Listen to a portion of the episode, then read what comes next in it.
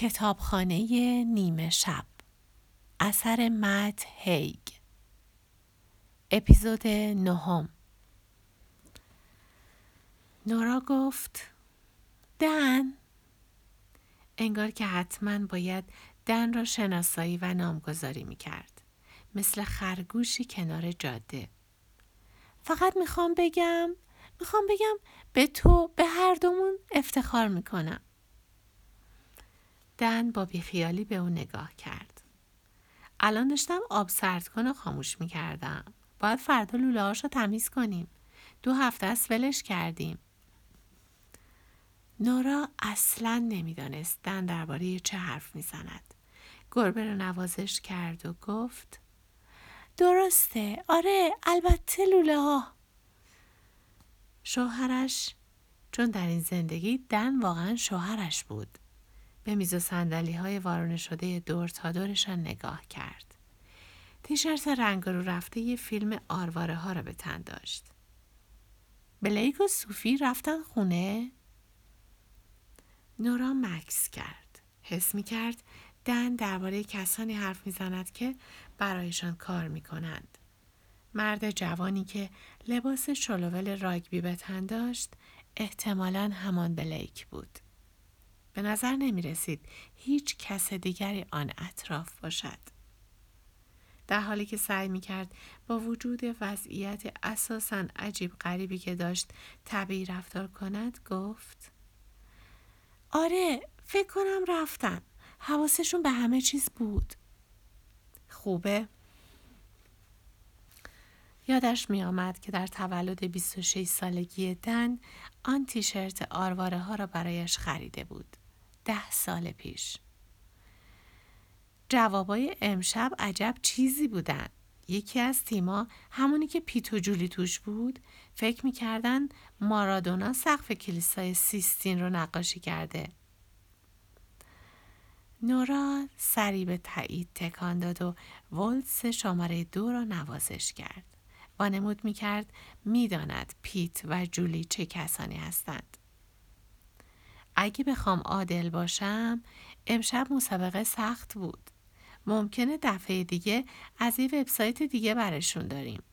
منظورم اینه که اصلا کی می‌دونه بلندترین قله رشته کوه قره نمی‌دونم چی چی اسمش چیه نورا پرسید رشته کوه قره قروم اسمش کیدو هست دن کمی محکم تر از آنچه باید گفت خب معلومه که تو می‌دونی چی میشه. بیش از حد مست بود. از همون چیزاییه که بلدی چون مثل آدمای عادی عاشق موسیقی راک و این چیزا نبودی. همیشه فقط دنبال سنگ و خاک و این چیزا بودی. نورا گفت اه مثل اینکه توی یه گروه موسیقی بودم ها. آن موقع بود که به یاد آورد دن دوست ندارد او در آن گروه موسیقی باشد. دن خندید.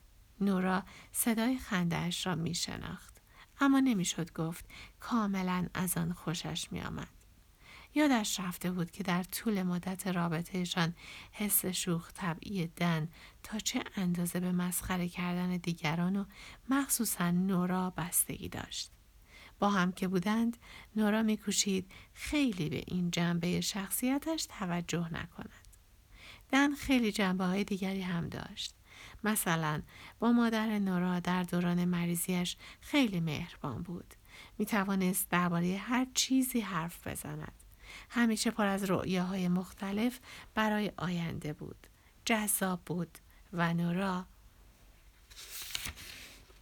از کنار او بودن معذب نمی‌شد. به هنر, به هنر عشق زیادی داشت و همچنین همیشه می ایستاد تا با بی خانمان ها حرف بزند. به دنیا اهمیت می‌داد. آدم ها هم مثل شهرند. نمی شود به خاطر چند بخش کمتر جذابشان به کل آنها را کنار گذاشت. شاید جاهایی دارند که آدم خیلی ازشان خوشش نمی آید. مثلا حومه شهر و کوچه های فرعی تاریک و خطرناک. اما بخشای خوبی هم دارند که حضور در آنها را ارزشمند می کند.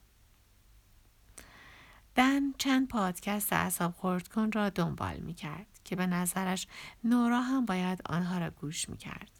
حالت خندش نورا را آزار می‌داد و موقع قرقره کردن دهانشویه خیلی سر و صدا می کرد. بله شبها لحاف را به سمت خودش می کشید و بعضی وقتها که بحث نظراتش درباره هنر و فیلم و موسیقی می شد بیش از حد خود پسندانه رفتار می کرد. در هر صورت هیچ مشکلی نداشت که خیلی بزرگ محسوب شود. خب حالا که نورا بیشتر فکرش را می کرد دن هیچ وقت از کار او در موسیقی حمایت نکرده بود و گفته بود که حضورش در گروه هزار تو و امضای قرارداد موسیقی برای سلامت ذهنیش بد است و در واقع برادرش را خودخواه خواند. اما آن موقع نورا این حرف او را نه چراغ قرمزی برای رابطهشان بلکه چراغ سبز دیده بود. طرز فکرش این بود که دن به او اهمیت می دهد. داشتن کسی که برایش مهم باشد حس خوبی دارد. کسی که اهمیت به شهرت و چیزهای ظاهری و پیش پا افتاده ندهد و بتواند به پیشبرد زندگیشان کمک کند. به همین خاطر وقتی دن در بار بالای برج آکسو از او درخواست ازدواج کرد. نورا جواب مثبت داد. شاید از اول هم حق با او بوده و باید جواب مثبت می‌داده. دن جلو آمد و وارد سالن شد. لحظه ای لیوانش را پایین گذاشت و حالا داشت با گوشیش دنبال سوالهای بهتری برای مسابقه پرسش و پاسخ میخانه میگشت. نورا به این فکر افتاد که دن امشب چقدر نوشیده است. به این هم فکر کرد که نکند رؤیایش برای داشتن میخانه در واقع رؤیای نوشیدن مقدار بی از نوشیدنی های الکلی بوده. اسم یه چنزلی که 20 تا وجه داشته باشه چیه؟ نورا که دوست نداشت واکنشی شبیه واکنش چند لحظه پیش دن نصیبش شود به دروغ گفت نمی‌دونم. دن گوشی را توی جیبش گذاشت. ولی فروش خوبی کردیم. همهشون امشب خیلی نوشیدن. واسه سهشنبه بد نبود. همه چیز داره درست میشه. منظورم اینه که فردا بالاخره یه چیزی داریم که به بانک بگیم. شاید واسه باز پرداخت وام به همون وقت بیشتری بدن به نوشیدنی توی دستش نگاه کرد کمی تکانش داد و بعد آن را سر کشید اما باید به ایجی بگم منوی نهار رو عوض کنه هیچکی توی لیتل ورس نمی‌خواد لبوی شیرین و سالاد باقلا و کیک ذرت بخوره. اینجا که فیتزرویا نیست. می‌دونم که خوب فروش میرن ولی به نظرم نوشیدنی هایی که انتخاب کردی نمیارزن. مخصوصا اون کالیفرنیایی ها. باشه. دن برگشت و پشت سرش را نگاه کرد. تابلو کجاست؟ چی؟ تخت سیاه مگه نرفتی بیاریش داخل؟ پس دلیل بیرون رفتنش این بوده. نه نه الان می‌خوام برم بیارمش. فکر کردم دیدمت که رفتی بیرون. نورا لبخندی زد تا نگرانیش را پس بزند. آره خب رفتم.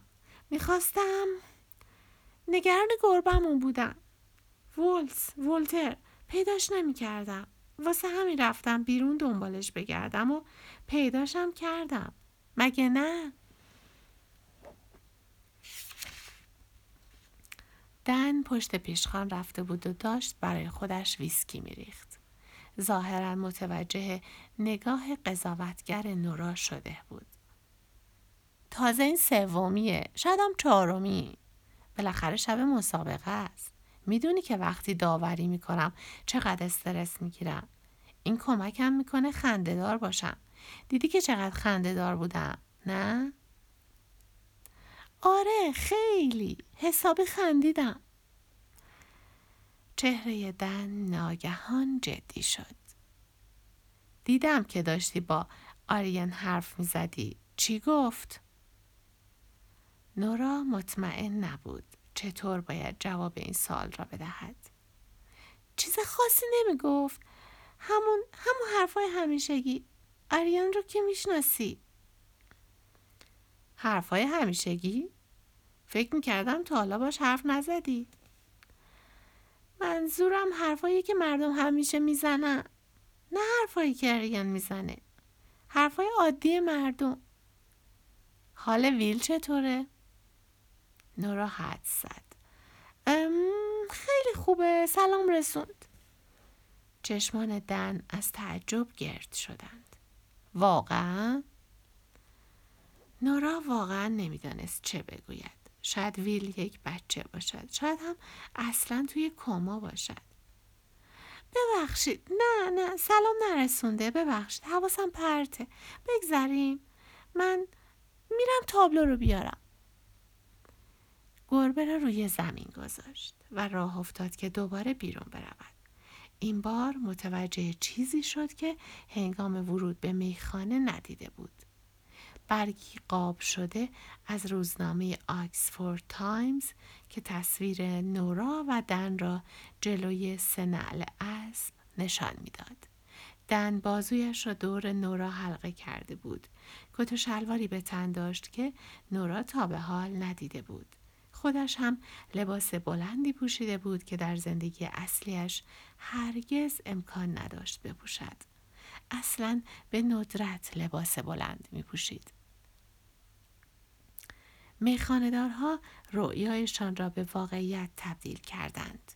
طبق آنچه در روزنامه نوشته بود میخانه را ارزان و در وضعیتی بد خریده و بعد با ترکیب مقدار کمی پول ارث ارث دن و وام بانکی و سرمایه‌ای که از قبل داشتند آن را بازسازی کرده بودند مقاله داستان موفقیت آنها را تعریف می کرد. اما از آن زمان در واقع دو سال میگذشت. بیرون رفت و به این فکر کرد که آیا واقعا می شود زندگی را با دیدن چند دقیقه پس از نیمه شب یک روز سهشنبه قضاوت کرد؟ شاید هم این تمام زمانی بود که لازم داشت. باد داشت شدت می گرفت و در آن خیابان ساکت روستایی تابلو را روی پیاده رو کمی به جلو هل داده بود و نزدیک بود چپش کند. درست پیش از آنکه نورا تابلو را بردارد لرزش گوشی را توی جیبش حس کرد. متوجه نشده بود که گوشی توی جیبش است. آن را بیرون آورد. پیامی از ایزی.